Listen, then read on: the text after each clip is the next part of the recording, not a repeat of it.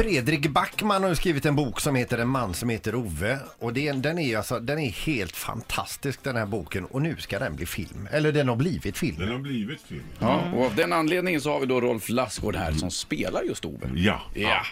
Eh, ber, berätta lite grann för den som inte har lyssnat på boken, läst den eller känner till eh, plotten. Alltså Ove är en eh, 59-årig man som är nog äldre i sitt sätt att vara. Jag skulle säga att han är 59 år liksom i, i min föräldrageneration. Så han ser verkligen, det är gubbarnas gubbe. Eh, sur, vresig, bor i ett radhusområde där han har, han ser till att han har kontroll över hela det här radhusområdet alltså. Att sopsorteringen så sköts på rätt sätt, att liksom det inte kör några bilar där det är förbjudet. Han sätter upp skyltar, ser till att de åtföljs. Va? Och det är trots att han är utslängd ur eh, eh, bostads... Oh ja, han, han har hållit på så här och även fast han blev han ser det som den stora statskuppen då att nå- de har kuppat ur honom som ordförande i bostadsrättsföreningen så fortsätter han i alla fall för någon måste ju göra det. Som finns det ju nästan i alla områden. Jag minns ju själv när jag var liten. Vi hade ju en på hörnet där. Vi sprang ju alltid och tjurringde på hans dörr Ja. och man liksom gjorde massa bus med honom för att han var sur precis som Ove. Eh, exakt, exakt. Fast Ove parallellt med att han försöker sprida dålig stämning i hela området så försöker han ta livet av sig. Ja, det gör han. Men det är liksom lite grann av hans hemlighet. Va? Och, och, och det, grejen med det, det, det, precis som du säger, det finns så många sådana här. Och, och vi säger att de är på ett visst sätt. Va? Men sen så, så finns det någonting annat bakom. Och just det här att han försöker ta livet av sig, det, det är ju en fantastisk kärlekshistoria allt det här. Liksom. Att försöka, för att komma till frun helt enkelt. Och eh, ju mer historien går så är det som små kinesiska askar där det liksom öpp- han öppnar upp sig och, och, och, och blir- det visar sig vara någonting helt annat. Va?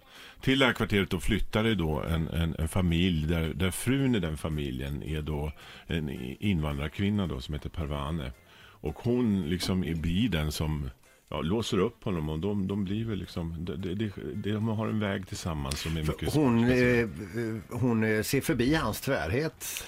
Ja, alltså, Eller bryr sig inte om det Grejen riktigt. är att jag, jag, ty- jag tycker att hon, hon, hon är i sitt... eh, Det sker liksom i deras första möte. Hon fräser tillbaka liksom. För eh, liksom många andra i det där bostadsområdet, antingen blir de för förbannade så de blir hysteriska eller så liksom går alla och sväljer. Men det, det är ju så vi oftast gör. Va? Att vi liksom, om det är någon som, som eh, domderar oss och sådär så, så blir man förbannad inåt. Va? Men, men, men hon liksom reagerar utåt direkt. Men var det skönt att få spela surgubbe? Underbart. eh, men jag minns att, jag minns att eh, eh, alltså, jag var så glad att få göra den här rollen. Jag kände så lust och, och, och, och eh, glädje. Va?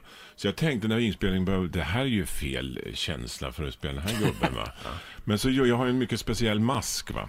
Och eh, regissören Hans Holm han sa till mig när han såg mig, fan Roffe du ser ut som en gubbe från Gävle eller Tranås som jag tvingat att vara med i den här filmen. Och, och, och, och, och, och, det, det, det, det blev ett slags mantra på morgonen. Och plus då att jag, jag fick kliva upp fem varje morgon för, för att liksom göra den här masken.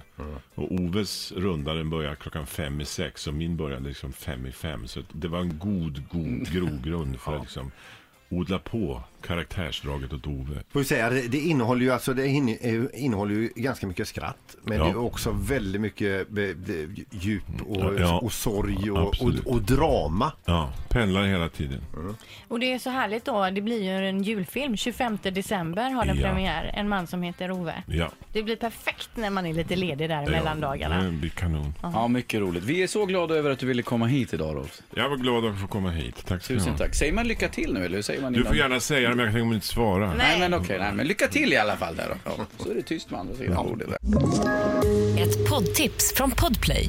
I fallen jag aldrig glömmer djupdyker Hasse Aro i arbetet bakom några av Sveriges mest uppseendeväckande brottsutredningar.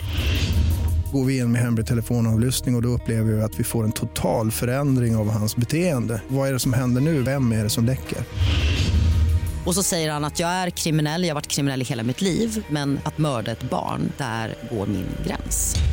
Nya säsongen av Fallen jag aldrig glömmer på Podplay.